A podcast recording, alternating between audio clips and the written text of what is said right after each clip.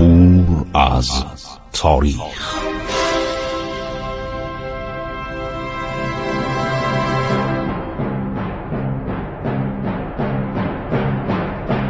کاری از گروه جوان و اندیشه رادیو جوان.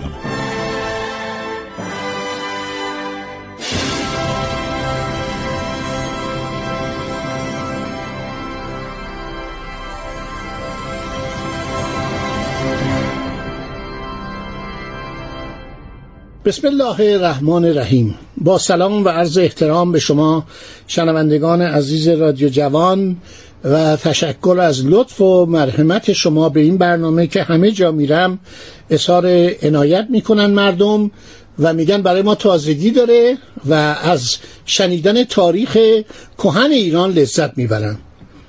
دوستان، در زمان آغاز کار ساسانیان، اردشیر ساسانی مواجه شد با یک سلسله اقدامات براندازی در داخل ایران و مخصوصاً پادشاهان ارمنستان که از پادشاهان و شاهزادگان اشکانی بودند. چون سلسله اشکانیان در ایران نابود شده بود، اینا مرتب سعی می‌کردن که اساس سلطنت اردشیر رو متزلزل کنن. در شاهنامه یک قصه است که برادران میترا که ملکه ایران بود، دختر اردوان بود، نامه‌ای از هندوستان نوشتن. اینا پناهنده شده بودن به دولت هند، دولت سلطنتی هند که روابط خیلی گرمی با ایران داشت. در زمان اشکانیان اینا متحد ایران بودن. این برادرها پناه برده بودن، دو تا برادر بودن، پناه برده بودن به عرشوت هندوستان. از اونجا یه نامه میفرستن به خواهر خودشون که تو به ما خیانت کردی، ما در رنج و بلا هستیم.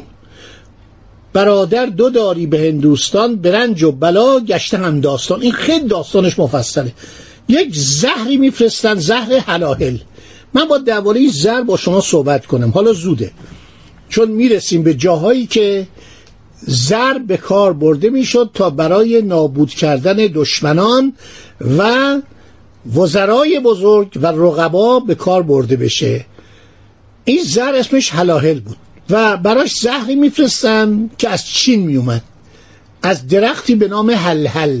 این زهر رو میفرستن، میگن اینو بده به پادشاه، به شوهرت، به اردشیر که بخوره و بمیره و ما بتونیم برگردیم ایران و سلطنت خودمون رو به دست بیاریم.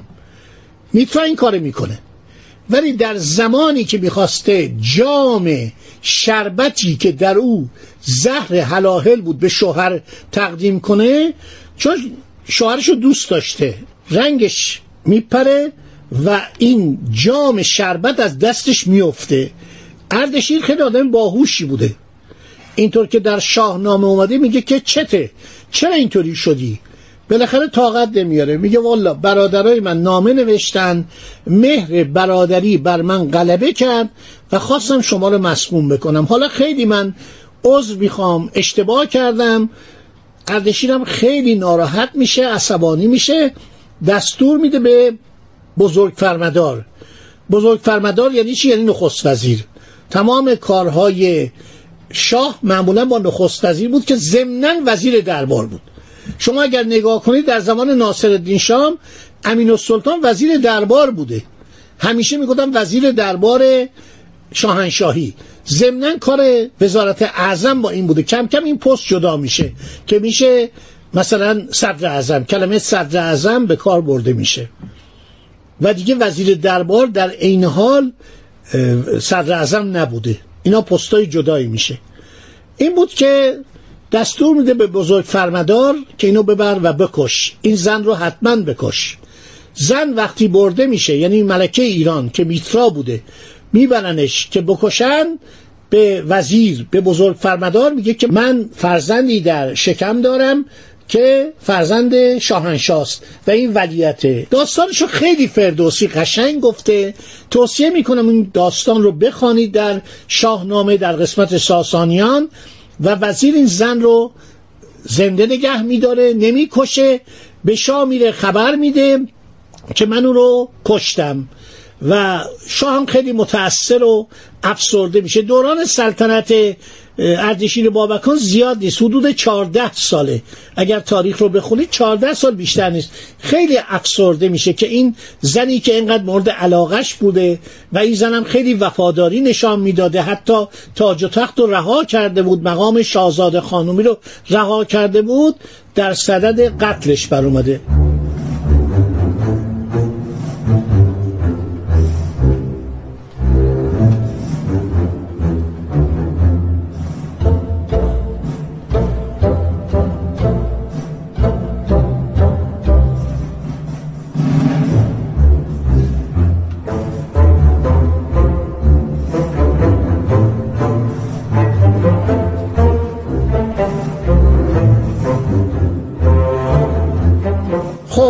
سرزمین بوده به نام ایبری.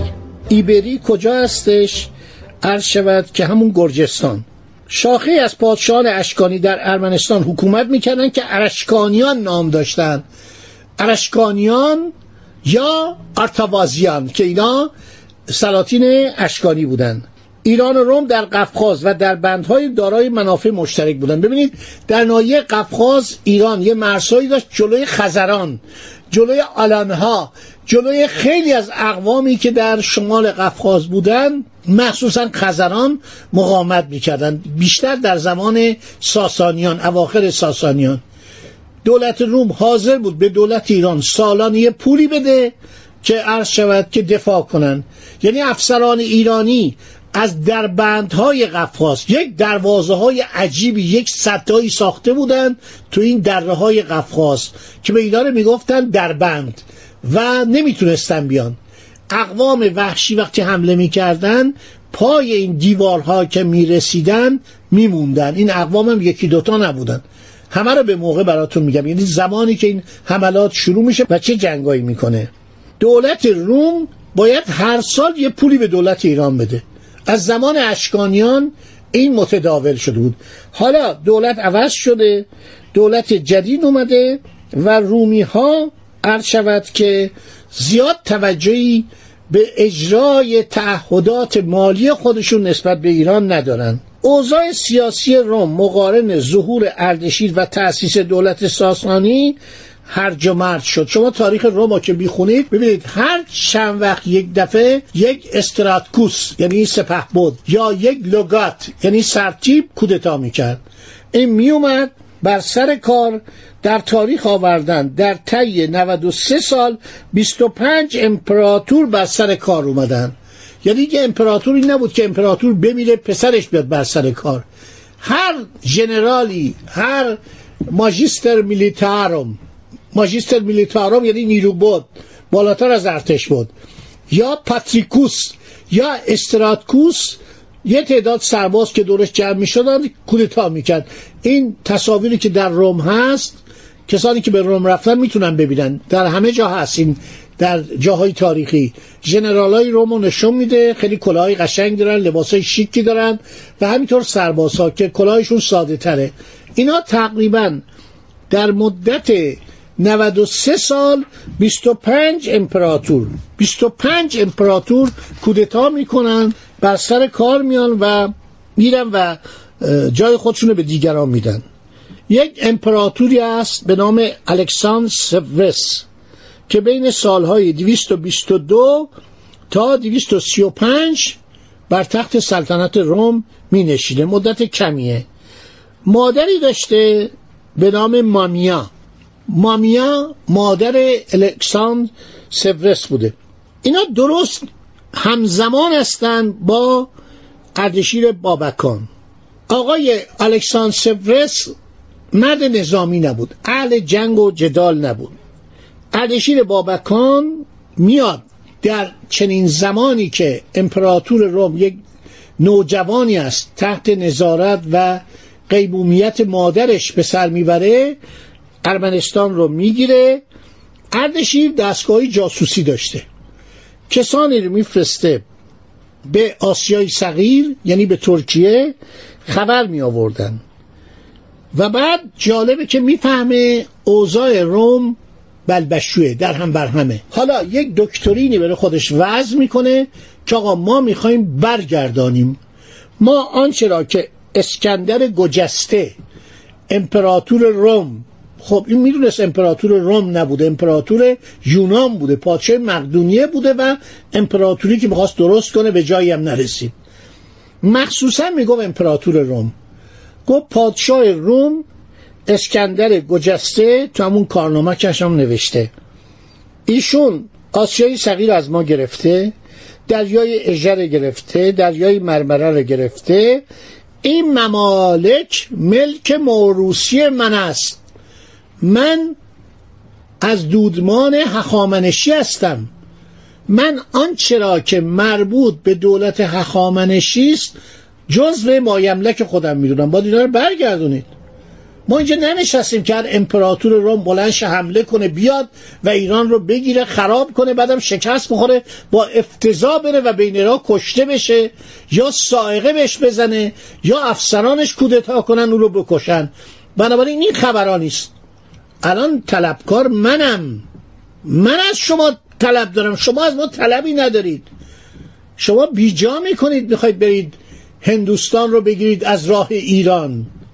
گذشت اون دورانی که ایران دویست و چهل کت خدا داشت، بعضیا نوشتن دویست و یک کت خدا، بعضیا گفتن دوصد و چهل. دوصد و چهل یعنی دویست و چهل کت خدا داشتیم، یعنی فئودال داشتیم.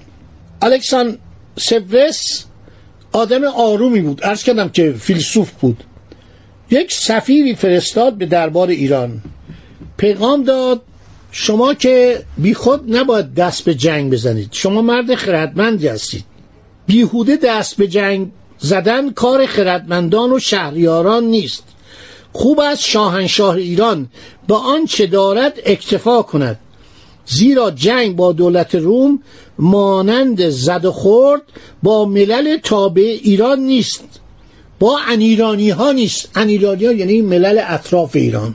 پیامی که میده عرض شود که اینه که شما یادتون باشه آگوستوس با ایران جنگید، تراژان با ایران جنگید، لوسیوس وروسوس جنگید، سپتیموس وروس جنگید و اینها اومدن ایران شکست دادن. عرض شود که جالب اینجاست که تمام اینا مزخرف بود. شما نگاه، این همه شکست خوردن، از ایران که رفتن با شکست و افتضاح رفتن. کراسوس که کشته شد، مارک آنتوان هم که خواهش و تمنا کرد آقا تو رو خدا ما رو تعقیب نکنید. جواب عرض شود که اردشیر بسیار جالبه.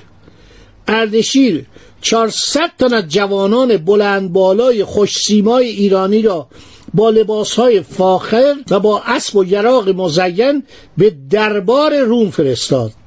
آنان به امپراتور روم ابلاغ کردن که شما باید فوراً سوریه رو، آسیای غربی رو تا دریای سیاه، مرمره و اژه تخلیه کنید و به دولت ایران واگذار کنید. الکساندر سفرس عصبانی شد، میگه این چهارصد تا افسر ایرانی رو بگیرن، اونا رو به فریگیه در ترکیه، قسمت‌های نزدیک دریای اژه تبعید کنن تا مانند اسیران جنگی در آنجا مشغول کشاورزی شوند. قیصر آماده جنگ با ایران میشه، در پاییز سال دویست و سی و یک میلادی راهی مرزهای عرض شود که غربی ترکیه میشه، آسیای صغیر.